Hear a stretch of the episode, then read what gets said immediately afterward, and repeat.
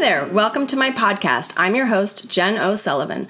My desire is to help you on your personal wellness journey. You can find more of my resources over at my main page, jenosullivan.com, and also at 31oils.com for tons of extra educational resources. All right, let's get started. Hey everyone, welcome. My name is Jen O'Sullivan, and I am going to be covering something a little bit different today. Uh, many of you guys know me as an oil educator, right? I speak a lot on essential oils, uh, clearly. and you guys have been um, so gracious to let me kind of speak my mind every once in a while. So every uh, every so often on a Sunday afternoon, I will get on and share my thoughts on spirituality. And many of you guys know I'm a total Jesus freak, and I like to um, write about this as well. I have two blogs that I publish um, kind of frequently and then infrequently. I'm sort of on again off again with my blogs. It just depends on sort of where my heart is at and what I'm working on and writing. Uh, one is specifically about women and living out a godly wife role um, because that's near and dear to my heart and that is called um, that website you can go to www.anexcellentwife.com and then the other uh, website is just my i guess i don't know if you'd call them ramblings but they're my theological thoughts. so I love theology. I think it's super um, fun to kind of get into. Um, I'm not a fan of when people say they're just like this is it and that's it you know i really enjoy the debate but my goal is to really look at what god said right? Because theology is the study of god. It's it's it's it is what it is but when when it comes right down to it um, we always have to check what the bible says. So um so again many of you guys aren't aren't christians and this might be a super weird post for you guys to say why is she talking about this but again it's something i am writing i've been writing several books on Christianity. Uh, like I said, one of them specifically is on the actual um, your your relationship with your husband. Another one is on the 10 commandments. So you know I've, I've written another one on the fruits of the spirit and really trying to understand what fruits are. And you can see a lot of the content of those over on my websites. So um, this one is something because we've been sort of spreading these out a little bit further. I was doing them every sunday for several months there uh, but it's the summertime now. And so we're doing them once a month on the first first Sunday of the month. So, um, welcome, and I'm glad that you guys are here and listening to this. And I have been, you know, I do my journaling. You guys know that I've put together a season's prayer journal that is for myself. Many of you guys uh, purchase it. There's no profit on those. Um, there's a small amount of profit that goes to me sending out Bibles. So I do want you guys who don't have a Bible, if you are coming to the convention in a week, I think we're going to be there in a week. If you're going to be at the Aroma Sharing event. This is a little side note. So if it's if you're watching this or listening to this past July 17th, then um, I won't be there anymore. But if it's before that, if it's the 16th or 17th, I think it's the 16th and 17th, I will be um, in Salt Lake City. Uh, come by and pick up a Bible. I'm going to try to bring like maybe five or six. I don't know how many of you guys will want one, so I might not have any left. But I have a bunch of really beautiful Bibles that um, we we buy. Uh, they're not you know ugly ones. They're super cute and pretty and good bibles. Uh, it's esv and i love handing out bibles. So if you are coming to convention and you desperately need a bible and you want me to pray for you please come up to me and ask if i have a bible. Come on tuesday. I'm you know again i don't know how many of you guys will actually be there and come up and get a bible but we'll see. All right. So um I want to just dive into today's topic because this is something, again, as I'm moving through my own Bible study, my own reading of God's Word, my own prayer time, these are things that, that God shows me, right? So God is my ultimate teacher. Uh, and I, it, I have to laugh a little bit because of his humor. I love God's humor. He has such a great sense of humor. Uh, you know, he shows me things and specific verses come up. And then, of course, like I've been working on this message for you guys for about two weeks now. And this Sunday's sermon, this Sunday's sermon today was so helpful in me kind of putting the last pieces together. So it's like, thanks, God. he like works it out all the time for me, like all the time. And I love that. All right. And again, those of you guys who are like, what is she talking about? Remember, this is, um, I'm an oil educator, but about once a month, sometimes twice a month, I come on and do a talk about spirituality. So, so you know, don't get all upset and tell me to stay in my lane. I do have some of you guys say that. Like, what are you doing? Stay in your lane. all right, so we're going to talk about Luke 5, and I want to ask you just a couple questions. Um, have you ever felt really bad about something you did? Uh, like something that hurt to the core. Um, have you ever hurt someone so badly uh, because of your own pride getting in the way or your own selfish desires, right?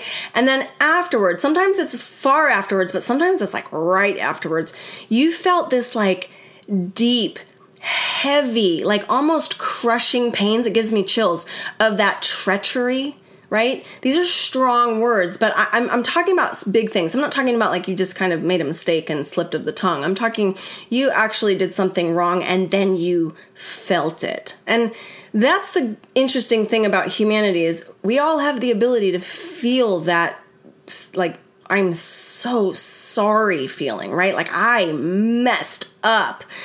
All right, so I want to um, read to you guys real quick, just Luke five, and we're going to just do the, the. So if you want to get your Bible out and check this, um, this is the ESV version. You can use whatever version you're using. Um, but this is just Luke 5 1 through 11. Okay, so on one occasion, so this is again a story, um, this is Jesus, a story, one of the stories of Jesus. Okay, so on one occasion, while the crowd was pressing in on him, on Jesus, to hear the word of God, he was standing by the lake of Gennesaret and he saw two boats by the lake. But the fishermen had gone out of them and were washing their nets. So, a little backstory the guys in the boat he knew. These were men he had already spoken to. Um, for probably you know the guesstimate of this is like maybe six to nine months. They've they've known each other uh, well enough. Like they knew who jesus was these men in the boat um, and loosely followed him at that point. So they weren't like they, it wasn't just like who is this person that's getting in our boat? They knew him. Okay so just a backstory there. Um, so he saw these two boats, and they the fishermen were kind of getting cleaning their nets and all that. Okay, so verse three, getting into one of the boats, he, he like climbed in, which was Simon's. This is Peter. Okay, so if you don't know who Simon Peter is now, Peter. So just so you know, uh, which was Simon's. He asked him. So they they got in the boat, and he asked Peter to put out a little from the land, just move a little out from the land. And he sat down and he taught the people from the boat. Okay, so he was like, okay, the crowds are pressing in on me. This is crazy. Let me get out on a boat and preach from the boat. So he was probably like 10 or 15 feet off, you know, just kind of out. And this is um, the Lake of Gennesaret, so it wasn't, wasn't like tumultuous, there weren't waves. And he taught the people from the boat that were crowded on the land. Okay, so verse 4. And when he had finished speaking, he said to Simon, Put out into the deep, right? Let's go a little further and let down your nets for a catch. And Simon, again, Peter, answered, Master, we toiled all night and we took nothing. okay, he's like, all right, whatever, but at your word, I'll let down the nets. Like he's sort of like, whatever, crazy man. Right? This is this is interesting thing when you start to understand the context of what is going on here. So verse 6. And when they had done this, they enclosed a large number of fish, so much so, right? It says, and their nets were breaking. okay. Um, they signaled to their partners in another boat to come and help them. They came and filled both of the boats, so much so, again, that the boats began to sink. All right, so I'm going to stop there for a second because I want to help you understand what's going on here. These are fishermen, not only by trade, but by family line. Okay, and if you read a little further, it says that it was Simon, James, John, um, Andrew, Andrew and Simon, Peter are brothers, and then and then um, James and John are the sons of Zebedee. You've probably heard of them as the sons of thunder. These two were like hotheads. okay. Um, and if you know anything about John, he's kind of a hothead too. Uh, he's the one that's quick to speak. Okay, so little background on John. Um, he's the one that like chopped off the ear of the guard that was coming to arrest Jesus. He's the one that you know, he was in the inner circle. So him and John and James, these three hotheads, were in the inner circle. They were the ones that were invited into the things that he, Jesus said everybody else stay away, like the Mount of Transfiguration, right? This and and Peter was the one who foot in mouth syndrome, right? This is like me, FIM, foot in mouth syndrome. He's the one that was like, let's build three like shelters for you all. and Jesus is like, you don't even know what you're talking about, right? Peter was the one that got in so much trouble because he was the one that was like, I'll walk on water, like, pick me, you know? And then, no, you're not gonna, you, people, nobody's gonna leave you, right? Remember when Jesus at the, when they were at the table at the, the night before he was crucified, they were sitting down and, and they, and he said, let me wash your feet. And Peter was the one was, was like, you're not washing my feet. And then he's like, like, I need to wash your feet or else you have no part in me. And he was like, Oh, then wash my whole body. And Jesus was like, Again, we just need to wash your feet. Right? Again, it's like, it's like he's constantly getting like, he's constantly like a, a, just eager, like this eager beaver, but then foot in the mouth. And he's the one that said to Jesus, like, I will always be loyal to you, right? Because Jesus said, All of you guys will leave me when, when I'm crucified, basically, you all will kind of leave. And they did. They all kind of like sh- held up in shacks. They were all kind of afraid. And remember the ultimate horrible thing was that Peter was the one who actually, you know, he said, "You will deny me three times before the before the crow, right? Um, crows before the the cock crows, whatever." And and he and he did right. So it, and he was like, "I will always be loyal to you," and and and he ends up ultimately denying him three times. And even one of the gospel accounts says Jesus looked at him after that third denial. And you you can only imagine the treachery that this man felt. This kind of crushing like i am just an idiot right? I mean this you, you could only imagine. And this was just who they were because remember they're fishermen by trade. They're fishermen by family which means they come from a long line of fishermen. So in our day and age, we think, well, what does that mean? Well, if you were to watch Deadliest Catch and you see those men, they are rough around the edges, right? They are definitely, you have to be. That is a very hard job. okay. So when you start to understand the job that these men had, but then if you put it into to today's context, right? We look at those guys and we're like, why would you choose that job? Get a desk job, right? They didn't have desk jobs back then. If you were to look at the actual culture of the New Testament times, it was a agricultural community, which means eh, the, what you did for work was harvesting the land or harvesting from the sea, right? So these men, this was a major career. This was a hard choice, but it was something that was a specific, very valuable career choice. And for them to have toiled all night long, right? All night long, and get nothing. And then, and so this is what I want you to understand. And then on Jesus' word, it's like a windfall or a, you know, if you were to look at this as something that is straight up miraculous, like they just won the lottery. okay, so if you were to understand, um, it would be like a massive landslide I don't know how to put it in your terms because I know many of us are oil people. So let's just say you went from star to Royal Crown Diamond right today. That would be what this would be. Okay? So I want you to get a clear picture of this. I, I'm not even kidding. To have that large of a fish catch was a massive landslide for them. That was worth millions of dollars in their currency, right? So so this is like what? Right? You'd be like, "Yay, jumping up and down," right? So this is like so crazy. Okay, so you get the picture now.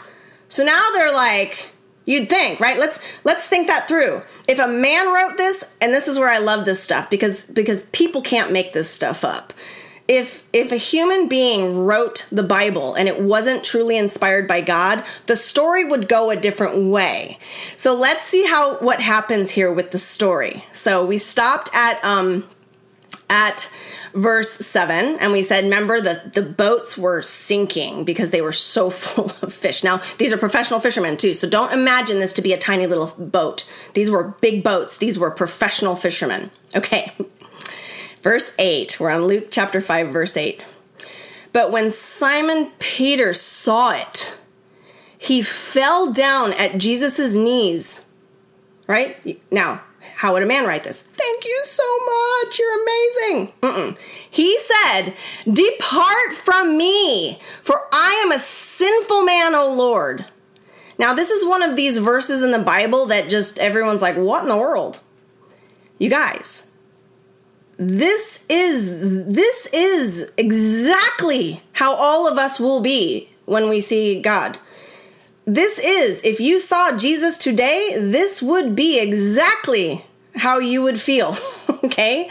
And, and and this is why it's so curious to so many people because he was asking Jesus, who just caused him to have millions of dollars worth of income, to to say, "Go away, please get away from me. I need you to get away from me."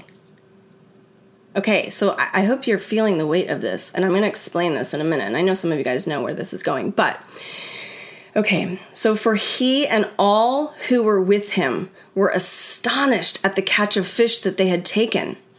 And also were James and John, sons, sons of Zebedee, right? The sons of thunder, who were partners with Simon. So Simon and Andrew, basically Peter, again, remember Simon Peter is Peter. Peter and Andrew are brothers, and Simon or James and John are brothers, and they're all kind of ruffians, and they're partners. They're business partners. Okay. So, and Jesus said to Simon, again Peter, don't be afraid, for for from now on you will be catching men, or some translation says you will be fishers of men. That's probably the most common translation that everybody knows. All right, so here's the kicker, verse 11. And when they had brought their boats to land, so they brought their boats to land, again, a man would write this, they figured out their catch, they sold it to somebody, they got it all de- dealt with, they said goodbye to their wives. Peter was married, you guys. And then we see this in other verses in the Bible where he was with his mother in law, right? So they left everything and followed him. So, put it in your perspective you just sign up for Young Living, you're a star, you you work in the business, you're enjoying it, you've been good at it, whatever. Again, you would have maybe have a long line history of Young Living people. And then all of a sudden out of nowhere, like some hospital comes to you or some big huge corporation and says, "We want to buy 20,000 kits from you today." or something like that. And then all of a sudden, whatever it is, right? And all of a sudden, you go from being star to Royal Crown Diamond, and you get this huge windfall, and you're like, oh, what? And you say, awesome, here it all is, and I'm bye. And you say, I'm, I'm done, and you literally leave. No paycheck, you're not gonna get anything. Young Living will write you a check, it will go nowhere. That is what this is like. Okay? This is like really fascinating. All right, so Remember, Jesus tells the men to let down the nets. They were reluctant. They were like, whatever, we've already tried, you know? After this massive catch, what happens is is that Peter instantly realizes after knowing him for six to six to nine months is the estimate um, in the Bible. You know that people have kind of the- theologized. That's not a word, but you know, Peter realized at that moment exactly who Jesus is. Exactly he now is like, Whoa, you're God, right? And why he realizes this is you hear him say, Depart from me. Because at that very moment, the realization washes over him of exactly who Jesus is and exactly the ugly that he is. Okay, and this is where it gets um, kind of interesting because if you were to understand the shock, right, when he realized this is sin and the shock to us, to many of us, when we start to understand this landslide landslide issue here, is that they left everything. And these are hot-headed men. This is you know all of them left everything. It was not just Peter. They all were like, we need to follow this guy and just leave the fish to rot. Somebody else will take care of it. That is fascinating. However, the the heavier fascination, the deeper shock, the more astonishing reality in this story is not the fish and the landslide and the fact that they left everything. The more astonishing reality is that in the presence of God, you will see your sin for what it is. Right? It's like after you grievously do something to somebody, eh, you know, or sin against somebody, and you feel the weight of that horror and, and treachery. But when you feel not an action, right? An action is treachery that we think of. We think of, oh, I messed up, I'm sorry. No, no, no.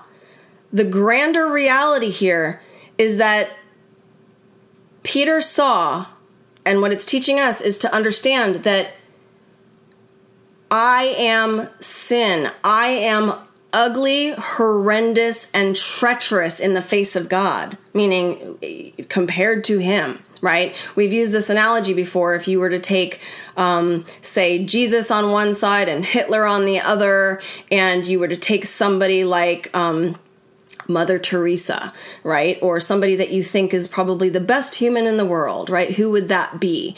And you were to take that person and put them on the, the kind of line from the worst being Hitler and the best being Jesus, where would you put the best person? Where would you put yourself, right? And most people would kind of lean on the 50, 50% side. Like most people say, I'm I'm pretty good. Like I'm not a bad person. And and so you kind of if you were to break that in two, you have like a, a line between Hitler and Jesus and you kind of the halfway point, you'd maybe put yourself an inch over on towards the Jesus side. But the reality of this, when we start to you know, when you see this picture of of Peter saying, "Depart from me. I'm I'm I'm sinful man. Like this is awful. Like this, you know, the reality of his sin, the weight of his sin crushing down on him." It's that we all should be firmly placed right next to Hitler. Not and the reason for that is because we're all human, right? And Jesus is God. So that's a very interesting um, more heavy reality than just the fact that they left all their stuff right? And um and to understand that astonishing reality or this deeper shock that it wasn't that they left left millions of dollars worth of their career and left their career it's that to understand the weight of sin is not the action it's who we are. You know and i have my editors when they're you know editing my content and stuff and i talk about sin and we did this in one of the very first journals and i i said you know but we you are sin. And they were like you need to change that. It needs to say you are a sinner. And i'm like no that implies an action. When you say when i say you are sin right? So when you hear someone say god is love and that's super confusing right? What does that even mean? Well he is love because he created love. Like i could say any of these things like god is wisdom because every ounce of wisdom comes directly from him right? Even non-believers right if you are an atheist and don't believe in any of this uh, it comes from God. It's a true truth. There's nothing I can tell you. Like you can tell me that gravity is not true, but we all know that it is, right? So here on this planet at least.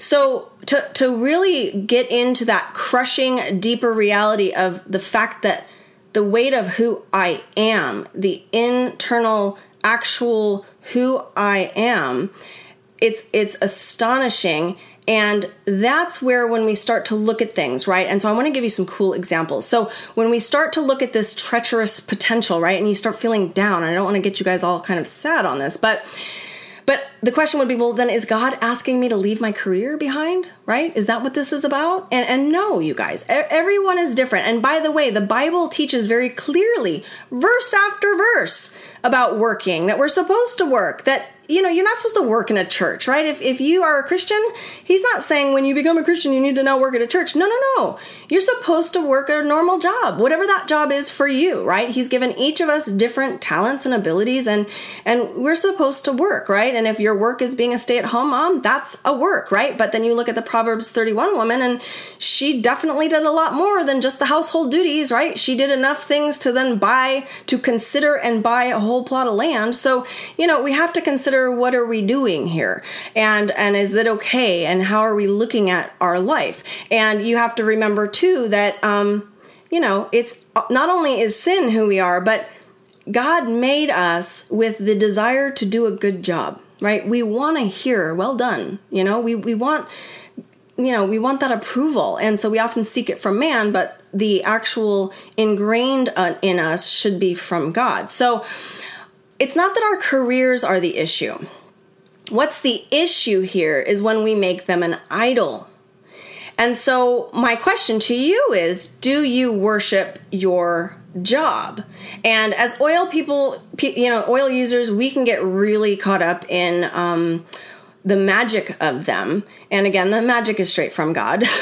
but we can get caught up in it so so much so that we make an idol of it and rather than going to god we're going to our oil rack you know or um, you know we're trusting in our own ability to make a kit sale or whatever whatever it is and we make this idol of hitting the next rank and this this like i have to do this um, and we've talked about this before on other posts, but people often wonder like why I'm not aggressively ranking up. It's not like a major goal of mine. I feel like if God wants me to rank up, great. Um, I do the business, I share with people, I help my team, I do whatever I need to be doing, but I'm not like on my own accord saying like pushing, right? I want this, I want this, I want this. And I feel like because it's really I'm a servant of God and I need to do what He wants me to do. That's not to say that some of my favorite people in the world are Royal Crown Diamonds and they're Christian, right? And they're amazing Christians. And I see the beauty of that. And it's because that's the path God put them on, right? And so we can't, I can't compare my walk to theirs. I can't compare my job to theirs. so this is where I want you to be, uh, um, I guess, understanding of what I want to, want to help you understand today. So I want to talk about a guy who's not a Christian, but um, I think he's since passed away. But it's David Foster Wallace. He did a graduation speech. Um, we always love those graduation speech, but he's he's an author, was an author, and in 2005 he did a speech at the Kenyon College, and this was where my pastor brought this up, and I thought, oh, this would fit perfectly in my talk today. Um, I want to help you understand something that he talked about. He was talking about specifically our self-centered nature. And, and you can um, google this and look up uh, david foster wallace on worship and it will come right up. Uh, and so he says there is no experience you've had like no experience you've had that you were not the absolute center of. And he basically goes on to explain that it's hardwired in us to be self-centered. And he states that there's no such thing as atheism he says there's no such thing as not worshiping. He says everybody worships, okay? This is just from his speech. And he says basically we it, it's just the choice. We just have this choice of what we worship. So then he goes on to give some examples, and I'm going to give you four of his. He gave four examples, and I'm going to add four of my own here to help you guys understand the context of this. So he put money. He's like, if you worship money, you're basically going to feel like you never have enough. You're always going to be wanting more. And, and, you hear this all the time from from non like uh, non-believing like other religions where they're just making money and it just seems like they're always it's never enough and and I love my past pastor used to talk about this as as stuffing the God shaped hole. It's like we're always, you know, God has a, a, specific key shape, right? So like just in a, in a metaphor here, it's like a key shape that is specific to God, and that hole is a very specific hole that we have missing. It's like the hole in our heart, right? That we we just it's missing. And so we're constantly trying to fill that hole with things that will satisfy us, such as money, and we're stuffing that God-shaped hole with other things that don't fit. And so nothing's ever going to fit, so nothing's ever going to satisfy you. So he just said, money, you're going to never have enough and you're going to feel like you never have enough.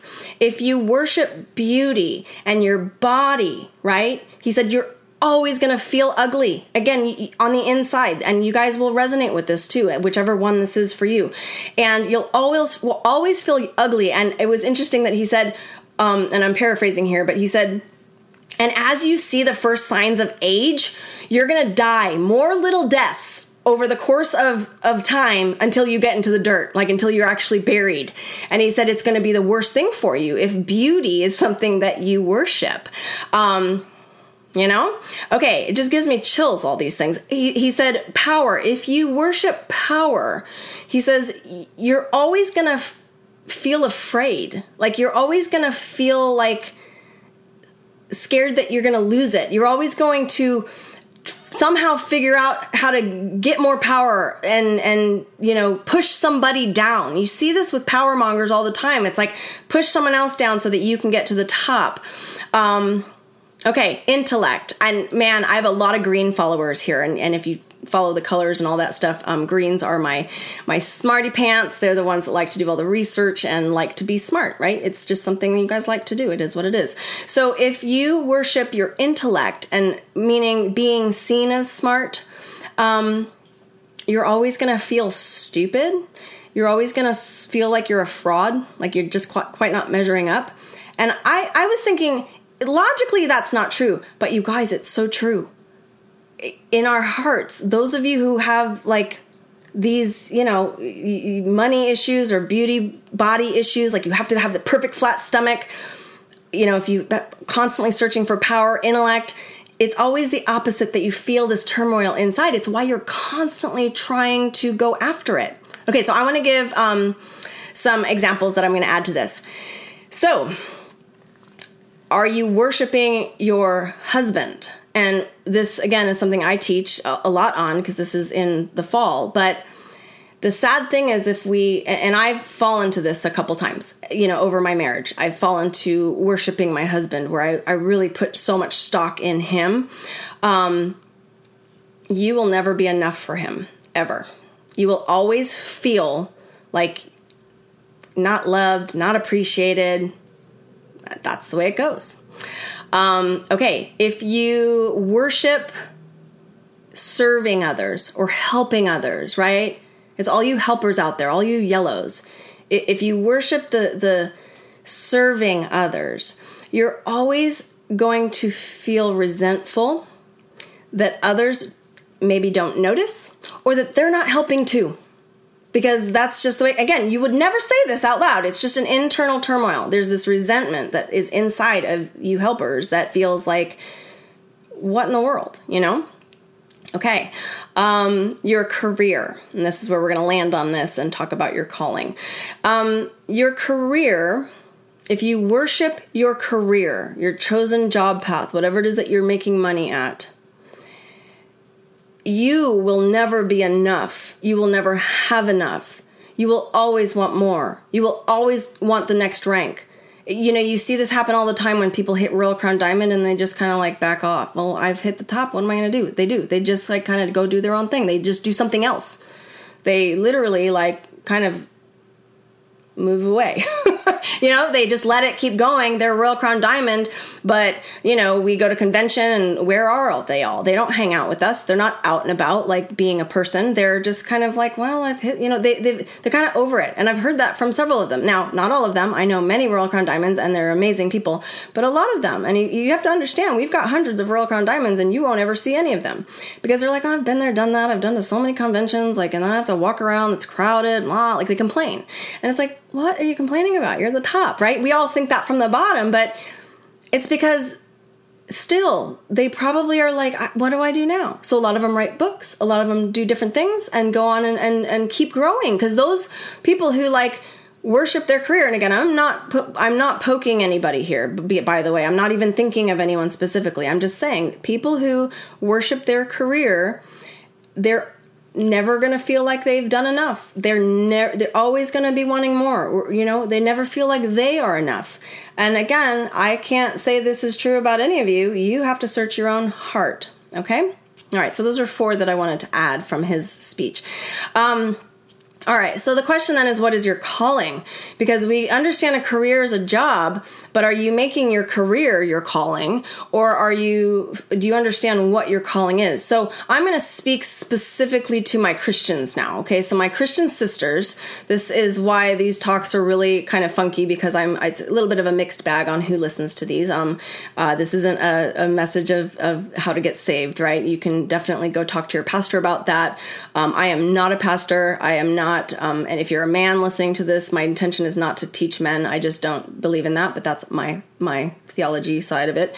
But um, for sure, uh, just know that I want to help you guys understand. Um, I guess where I am coming from and how I view I view my calling versus my career. All right. So if we looked at like Micah 6 8, and that was the book we were covering this morning. If you do want to check out my church, it's um, Christ Community Church of Laguna Hills. It's a teeny tiny little church and it's amazing. So if you want to go, you can go on their website, ccclh.org, and you can listen to the sermons on there. And today's sermon will be posted on Tuesday, um, July 9th. Uh, so you can check that out. And if you live in Orange County or in the area, you can just come visit. I can't guarantee that I would be there. Um, I'm there when I'm home, but for sure, um, come visit. It's a great church. So Micah 6 8 is, um, I'm going to give you the New King James Version, and um, only because this was a song that we memorized as kids. But he has shown you, oh man, what is good and what the Lord requires of you, of you, right? But to do justly, but to do love mercy, and to walk humbly with your God. So it's interesting because Micah poses this as a question, and if you look in context, it's a bunch of questions before this, and it's not really a question for you to answer. It's sort of rhetorical, like "Are you are are you hearing what I'm saying?" kind of thing. Like, yes, of course, this is true, but he poses these as questions. So again, he has shown you, oh man, what is good? It basically like like mortal man, human being. He has shown you what is good and what the Lord requires of you. Um, basically, meaning in our in the Old Testaments, right, the testaments that they had at the time, he's like, you already know this stuff. But let me rephrase it for you and dumb it down. Micah is amazing, so you got to read that that book. One of the minor prophets. He's saying, do justly, right? Do do justly. Do what's right, basically. Um, love mercy, right? I can't tell you, this day and age, I think most of us love revenge. We love it when people get what's theirs. How many of you guys have been seeing these bully videos on Facebook and on social media where all of a sudden in your feed pops up this like viral video about a, somebody who gets bullied and it's like and then the bully like rises up and just like attacks everybody and like cuts them down literally like fights fist fights them and, and annihilates everyone and it's like a high school setting and everyone's like yeah! And it's like that's what we like to watch. We like vengeance. Every movie every show you see it's like get vengeance! And no, God is telling us to love mercy, right? Have mercy on your enemies. Let let God deal with them. It's not my place to judge and and have vengeance, okay? Um and to walk humbly with your God. So those three things, do what's right. Be merciful, right? We have this, you know, I have the um Lamentations verse in my bathroom, and because I need it like every morning, I, I go in there and like you know wash my hands or you know go to the bathroom or whatever. But every it's right in front of my face, right? And His mercy is new every morning new every morning. So we want to consider um, what it is that we're doing. Are we living righteously, doing just things, doing things that are right? Are we loving mercy? And are we walking humbly with our God? And that really just translates to us actually abiding in God, making God our first priority. And so there's this big debate amongst kind of two groups of Christians about um, lordship theology versus, um, know what you'd call it, like easy believism. And it's kind of a mess. And so if you're going to read the Bible, that's how you walk humbly with your God. You're going to read the Bible often and thoroughly, cover to cover. Don't skip anything. Try and do that every year if you can, because it's going to give you a better perspective on what God requires of you rather than being our self interested, right? Going back to David Foster's quote, who says, There's no experience you've had that you are not the absolute center of. And so understanding that that we are so egotistical because it's just who we are. It's all we know, right? It's it's all I know. And so if I'm going to really be honest with myself and say what what is the key here? It's walking with God, abiding in him. What does that mean? Right? I have nonverbal learning disorder, so I'm always like, well, what does that mean in real terms? Like explain to me because I can't physically walk next to God, right? Because that rings like that goes makes my nonverbal go nuts when it's like walk with God. what are you talking about? Okay, so it means I need to be actively in prayer, actively reading the word of God, studying it, right? Not what do I want it to mean? Not what do other people saying it means? But really figuring out what did it mean. And you look at A.W. Tozer, who who is a self-proclaimed stupid man. I'm just saying this is what he said about himself. Unintelligent, uneducated man wrote some of the most profound works of uh, in history on who God is. For sure, look him up if you don't read him. And I remember one of the first things I read about him because I wanted to kind of understand who he was is that he would like sit in a closet and like pray really aggressively please holy spirit help me understand this. And i i i, I giggle a little bit because you think well, well that's not to do? Well if if i i'm an author right? And if jacob had a question about essential oils who should he ask? Should he google it or does he have an author who's written tons of books on essential oils in the house He's got an author in the house, right? So he should come to me and ask. It would be an easier ask. Well, as Christians, we have the Holy Spirit in us, living in our house, in us. And so why shouldn't we ask? Why shouldn't we say, Holy Spirit, please help me understand this? I don't understand it. And some of you guys think the Bible is hard. I was having a conversation with one of my best girlfriends. We have jacuzzi time every once in a while, and she came over and she was asking me what Bible she should give to her eight year old. And I'm like, the Bible? Like, what translation? She's like, I got him the message. And I'm like, why would you do that?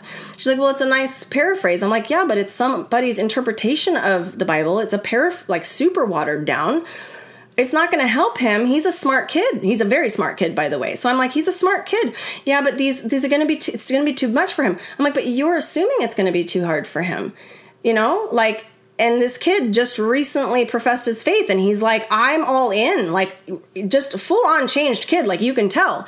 And I'm like, if he's got the Holy Spirit inside him, girlfriend, he's got the author of the Bible that he can just ask. Okay, and you look at A.W. Tozer, you look any of you guys I have struggled with this, you guys, so much when I'm like, I don't understand what's going on here. And I just stop reading and I pray and I ask the Holy Spirit specifically. I ask the Holy Spirit, please help me understand what's going on here. Help me understand all of this because it kind of doesn't make any sense. And so that's where um, I want you to understand those three keys to the Micah verse to understand sort of a basic rundown of of what is it that you're doing with your life. And it doesn't really matter your career, right? Because then at the end of the day, you work, you do your job as unto the Lord, right? You do what you're supposed to do and you work because you want to help your family and you have these goals and those goals are good. But making an idol of those is what's bad. And so we want to just check ourselves all the time. Let me check myself, Lord. Am I abiding in you? Am I in your word? Am I in prayer? Am I you know talking to you and asking you for help am i leaning on you if if i want to rank up have i asked you for that because it's not on me you know like god ranked me up within a couple weeks to silver like straight up like it was so fast it was it was i signed up like i was already a member but i like switched teams and then i learned the stuff and then i i hit executive and then the next month I was silver and I was like, what in the world?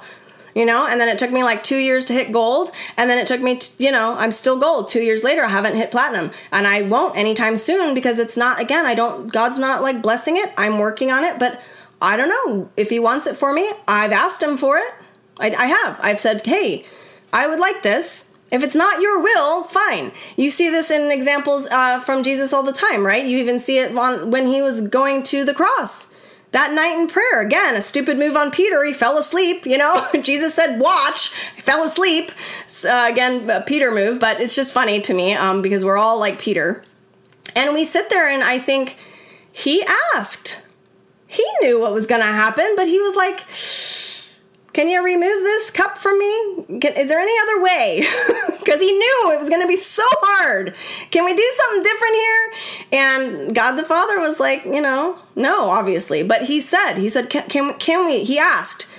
But he followed the ask with a, but your will, not mine right? So when we're praying, and, and, you guys ask me for prayer all the time, and I pray for you, but I pray in in deferring to God's will you know, if you are going into surgery and you ask me to pray for you that the surgeon's hands would be guided, right? These are all common prayer requests. Pray that we would have travel mercies, right? I mean, I'm saying this a little sarcastically because this is common, like Christianese language, and that you would pray for, you know, healthy outcome and all good stuff. And I'm thinking, I don't know if it's God's will for you to die today. I also don't know if it's God's will for you to stay in that hospital. I mean, I, I hear of people all the time constantly praying the hardship of being sick, and I'm thinking, God, you know, never took Paul's thing away. He had a thorn in his side, whatever it was that we, you know, there was no description of exactly what was going on, but he prayed three times, please, like three times that we know of, right? I mean, I'm praying for stuff all the time, and I'm like, well, it's not my will it's not up to me because I'm just the clay, right? I was just created by God. But it's up to me to follow Jesus Jesus's example, which is I need to pray. I need to ask for stuff. So feel free to ask, but always defer to the will of God and don't ever assume that you know, I, have been in the presence of people who pray, eh, very odd to me, again, just because to me it's not biblical, but they pray the positive. Now, this goes back to this whole kind of law of attraction thing, which I just, whatever, but it's almost a mix of prayer with law of attraction where they'll pray, um, like, let's say I'm, I'm going to travel and they'll be like, thank you for keeping Jen safe. Thank you for allowing her to get to her destination on time. And I'm thinking, okay, but what if there's a man that needs to hear the gospel because I have a crazy layover that was something that I, am now upset about, and because I'm fuming that I didn't get my way and I'm now at a layover, which by the way, I hate layovers, but let's say that happened, and I'm fuming because I didn't get what I wanted. But God's will was for me to just settle down because there's a man or, or some woman or some child that needs to hear the gospel, and I miss it because of my human, self centered, self righteous, self serving behavior. So, this is where I want you to kind of understand my heart on this is that, you know, can you start to consider how you can be more in tune with the Holy Spirit, right? Like, pay attention to his nudgings. For me, sometimes it's a hammer over the head, but oftentimes it's just a nudge. And, uh, you know, pay attention to those nudges and pay attention to when you nudge the nudges out. And what I mean by that is sometimes I'll be brushing my teeth or something and, um, you know, thinking about what I want to do. And I get this like weird urge, like God says, like, and He's not speaking to me audibly, you know, but I get this urge, like, go read your Bible now, do it now, or it's not going to happen, right? And I'll be like, oh, whatever. I've got other things to do, and I'm going. To, I already have it planned for like ten minutes from now. Let me finish this, and then something happens where someone comes over and interrupts within five minutes where God was telling me now or never. And I was like, no, my I will get to it in 10 minutes. And five minutes later, like it's not gonna happen. So so it's it's we can very easily push the Holy Spirit out. And so, if we're looking at our careers and we're not deferring and we're frustrated and we're like comparing others. You know, this is such a bad practice to get into. Um, I just I want to encourage you, sister, to to sit down, have a conversation with God, pray it out, ask Him for what you want. Be clear, be real specific, and then and then follow it up with, but you know, not your will, not my will, but yours. Follow it up. You know, use Jesus as the example because we do want to practice lordship salvation and not easy believe believism, right? We want to practice um, the understanding of what does it cost to to follow Jesus, right? It is not a I get to have sex with my boyfriend because I feel like I want to do that and I am my own person. I mean, what in the world with The Bachelorette? I don't know if any of you guys watch this, but I'm like seeing like the different I don't watch it, but I'll watch like the last bit, like I'll turn on the TV and it'll be like The Bachelorette. And I caught like a, a, a snippet of her just all upset about one of the guys who has be, been like attacked as the villain of the show. And he's the only one that's standing up for sexuality. And he i guess said to her and this was in one of the previews he said if you go to the fantasy suite with any of these other men and have sex with them i'm out and i was like good for him and she went ballistic on him right but at the end of the day, if you read the Bible, he's right. And it's not him that's that's right or wrong. That's the interesting thing. She's shouting at the messenger. She's shouting at a servant who is saying, I can only do what God tells me to do. and then she's like, Jesus still loves me if I have sex or not, you know? And I'm like, yes, yes, girlfriend, you are right to some degree, right? I sin all the time, you sin all the time, we're sin, right? We talked about this. And absolutely, you are forgiven if you are a child of God. But straight up, girlfriend, the problem with the whole thing is if I'm professing faith and sinning continuously with no notion of that it's wrong, with the I am fine with this, and the Holy Spirit's main job, again, if you read the whole Bible and often, you would understand this and you would see this over and over again. The Holy Spirit's job is, and the Bible translation is um, convict, convict us regarding judgment and sin and um, like our actual relationship with Jesus. So it, the the Bible, and this is paraphrased, but the actual word for convict is also translated convince. So the Holy Spirit's job is to convince us of our need for righteousness, our sin issue. He's going to convince us of this and convict us, and our pending judgment. And that's from the Bible. So, my point is if you're not getting convicted and you are in major sin over and over and you're practicing it and you feel like it's not sin and you have decided, hey, you know what? the Bible's antiquated. The Bible is a bunch of guys writing it. I'm going to I'm going to warn you right now a very stern harsh warning. The Bible is written by God. It is inspired by God. It is actually God's word. So, if we go and say, "Well, whatever," right? It would be like you're a child your parents are leaving. They put a note on the refrigerator with things you're supposed to do. And if you don't do these, you're going to have consequences and they go away and you party and do the whole whatever.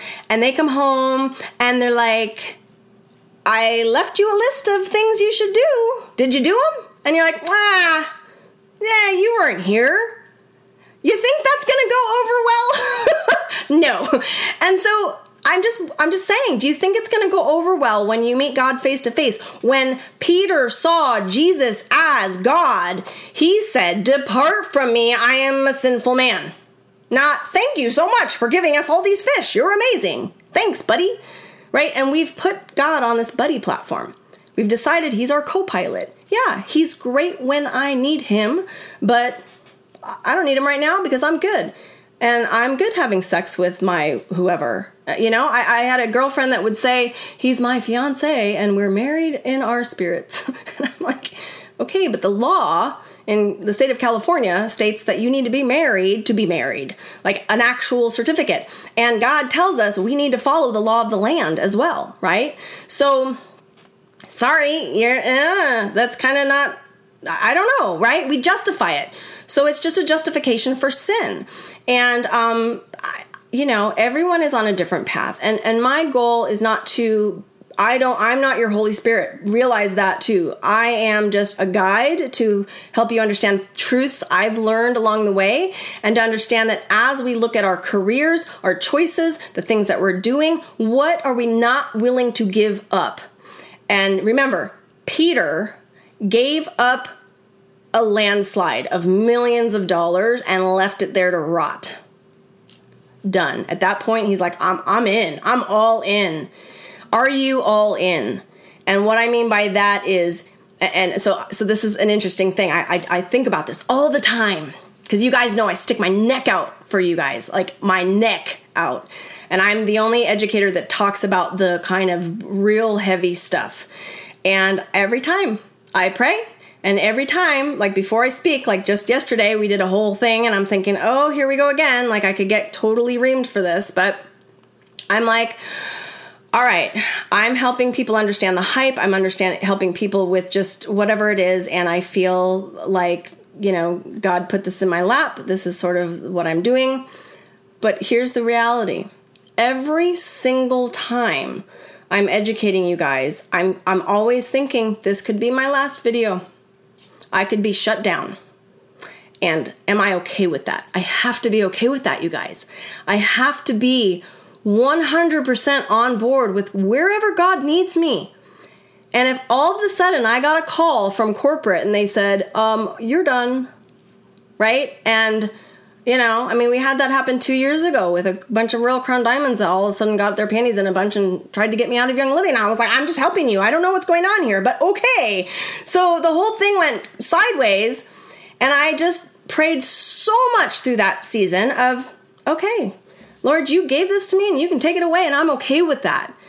So, what I want you to do right now, and this is going to be hard for some of you, I want you to take every relationship that is important to you and put them on an altar and murder them. I'm not even kidding you. This is a difficult thing to do. You're not clearly going to murder them. Again, nonverbal learning, I would be like, wait a minute, is she telling me to murder my husband? No, I'm telling you, I want you to look at your husband. There will be tears with this thought process, by the way. And I want you to take him and imagine God is going to take him away from you tomorrow for good.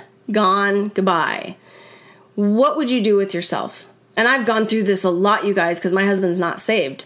And I've I've thought this through a lot because I think please don't take him because that means he's going to be in hell, right? Like literally. If you took him right now, he's not saved. Uh, he's complete clearly not saved too by the way. So none of you guys start messaging me with a you don't know his heart. I know this man is not saved. So so that's a problem for me.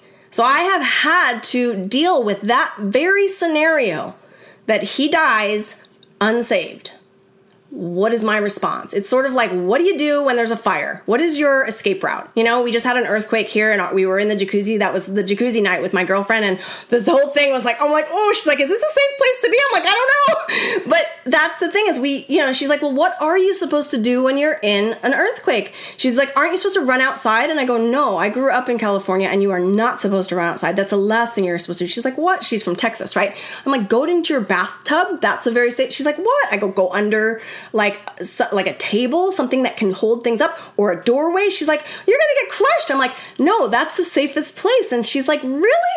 I'm like, "Yes." So now you have a plan for your four little babies at home, right? She would have just ran outside and gotten sideswiped by a tree or a car. So that's the thing is, it's like you have to have a plan, and so you've got to think these things through. So like when Jacob was in the hospital, uh, like five or six years ago with pneumonia that none of the doctors could figure out, they couldn't fix him. They were all freaked out. They were like, he's gonna die. I went through my like Isaac moment, right? You, you talk about that, and it's like, you know, I had to put him on the altar basically and say, okay, Lord, if I was only allowed to have him for this short amount of years, thank you. And I, you know, I mean, I get teary eyed about it now, but it's like, that's the thing is it's like, who are the things and the people in your life that you love the most? can you envision and be okay with God taking them away and find joy in God taking them away. I mean, that's the hard part. And so then you take the relationships fine. But what if you look at like and you know, that's hard right? But but look at the things you've been working on like your career choices the things that you you feel are so important for, for you right? For years i thought why in the world would god ever take photography away from me? Because i'm so good at it right? Like i mean this is my thought right? I was really like and and now i know i wasn't good at it at all. God is literally the most talented photographer in the world because he invented it. It's everything is his. So any photography shot that i ever got that was good was because he allowed me to get get that shot. And so when I whenever I think it's me, you have to kind of consider no no no, let's let's take a step back. What if God took that away from you? What if God took away your sight? Something that you people, most of us feel is just ours to have. It's our right to be able to see things. And you see blind people who are like, yeah, think that through for a second. You know, there's this great little restaurant up in LA that they they all of the waiters are blind and it's pitch black in there. And you go in as a seeing person and experience. They don't give you utensils because it's impossible for blind people to eat with utensils, and you have to feel your way around. And it is pitch black, and the waiters serve you no problem and they're blind and you are now blind and it's wild so just something that we take for granted right what are th- what is something that you think oh no don't take that away from me? Like i kind of laugh because like I, I, joke about my hair and i'm just gonna say this because my hair is kind of this weird issue and i don't idolize my hair but i sort of joke that like what's going to happen to me at some point is that I will get some cancer or something that's going to cause it all to fall out. And it will be sort of the joke of like there you go right? And I don't idolize my hair but you guys might think like I'm constantly like telling you guys cuz you're asking about my hair all the time. And I'm like I don't know I've always had fairly good hair and it just is what it is. But at some point it's not going to look good anymore and i don't care. Like we joke about uh, you know should i go gray? Like what should we do? And so you know that goes back to what are the things that are so important to you that are non-negotiables almost right? What's a non-negotiable for you? And i want you to give that to god. I want you to say you know what? If i was a stump how could i serve you? Right? How could i how am I able to best serve my God? All right, so we're we're just at the hour mark now, but I wanted to give you guys a, a clear picture. I hope that that has wrapped it up and help you guys understand like go through that list of people, go through that list of things, look at your career choices and consider how you can truly honor God in all of it by simply giving it to him and then being a good steward of it, right? So what I look at Jacob is that God did not take him from me. God gave him back to me. And I clearly understood at that moment that he healed Jacob and it was miraculous. Nobody nobody could figure out what happened to him and what what was wrong. But for 3 days he was in intensive care and nobody could figure out what was going on and he was totally isolated and I slept in a chair in his bedroom the whole time. And I, I you know it was awful and just awful. I won't even tell you the whole experience, but it was just it was what it was and it was really me. I don't he didn't go through anything cuz he doesn't remember any of it. He was like out. He was like unconscious. I went through the dregs. I went through the mire and I came out the other side with a take him if you're going to take him, and thank you for letting me have him for the time I did. And then he gave him back to me, and I said, you know what? That's a story of me having to be a good steward of the things God has given me. So I take my platform very seriously. I take the things I share with you guys very seriously because it's not flippant. I have been given this as an opportunity to share and it's just been given to me and can be taken away again, right? So how are you being a good steward of what you've been given? And I joke around with you guys saying, like, would you fire yourself today or would you hire yourself today? And it's a common thing we all say to each other. You know, you, you think that through. But really, are you being a good steward with your money, with um, your weight? I, I, I, I, go back and forth on this, you guys, because I, I get into conversations with overweight women and, um, I feel like they think I'm judging them. I'm not. You guys, I've been on the Slique challenge. I've lost like seven pounds so far, but I'm still like 15 pounds to go uh, to be like a normal weight. And I think like, but then they'll look at me and be like, you're not even fat. That's so irritating to us that you're even talking about it. But I'm thinking, I struggle with that too. We all do, you know, whether you're not enough weight or you're too overweight. And it's like, okay, God gave us this body. Am I being a good steward of it? So is putting a donut in my mouth being a good steward of my body? Because all that donut is going to do is it's going to give me five seconds of taste pleasure and extra calories, extra pounds, extra muck in my mind. I literally will become like almost brain dead from it because I have gluten insensitivity. But for those of you that don't, you still have this kind of like it's like that sugar brain that you really can't get much done. And you know, we're pumping our body full of caffeine with coffee, and then you wonder why you're so depressed. So, again, I'm not talking to anyone specifically, I'm just trying to help you understand that even that, being overweight, is not being a good steward of something God has given you. And we could we could list out everything right? The fact that my office is a mess right? Again we can't split hairs. So i'm not telling you that you're a sinner you know like if your office is a mess or if you're overweight. That is not the point here. My point is let's look at everything we're doing and consider everything we have is a gift. Everything we are doing is something god has given us or maybe asked us to do. Like this is a, a talent i've given you if we're not being good stewards of that gift, we're not in God's will. Okay, and again, there's so much to this um, message, and I think you can go back and like listen to it again, and just know that my heart is for you guys. My heart is to um, educate you guys as long as God allows me to, and that's it. And so I am one of you. I, I was accused one time of, of being a, I don't know what they called it, but like a a gold a gold digger pretending to be a gold digger, but I'm just selling picks and axes. And I thought that's hilarious. But no, I am one of you. you know what I mean? Like, I am doing the best I can with what God gave me. You guys have been so kind to even allow me, meaning even to have this many viewers and listeners on. Um, to allow me to share this with you.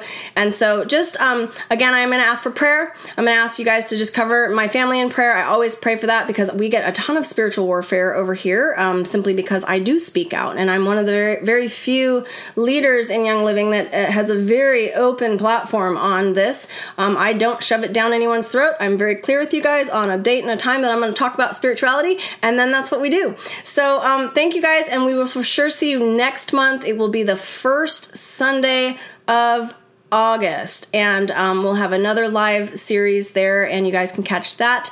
Um, but again, thanks so much, and have an absolute blessed Sunday. Thanks so much for letting me share my heart with you guys today. Um, as mentioned in the beginning, I do have resources for the things that I do for my career, but um, I do want to kind of reiterate that feel free to go over to holyjustlove.com. That is my sort of theology website, and then um, anexcellentwife.com. It's anexcellentwife.com and that's just an area where you can see some of my other stuff if you're interested in any of this. And I encourage you to um, email me if you have questions or want to talk about your faith or want to have me pray for you. Um, it is what it is. I love praying for my sisters and, and brothers and love um, helping you guys with God and everything. So if you're questioning your, your faith or questioning salvation or how do you get saved or the gospel, what does that mean? Or if you need a Bible, just send me a quick email, jen at jenosullivan.com, and I would just really be honored to be a part of your spiritual journey as well. All right, thanks you guys and have an absolute blessed day. Take care.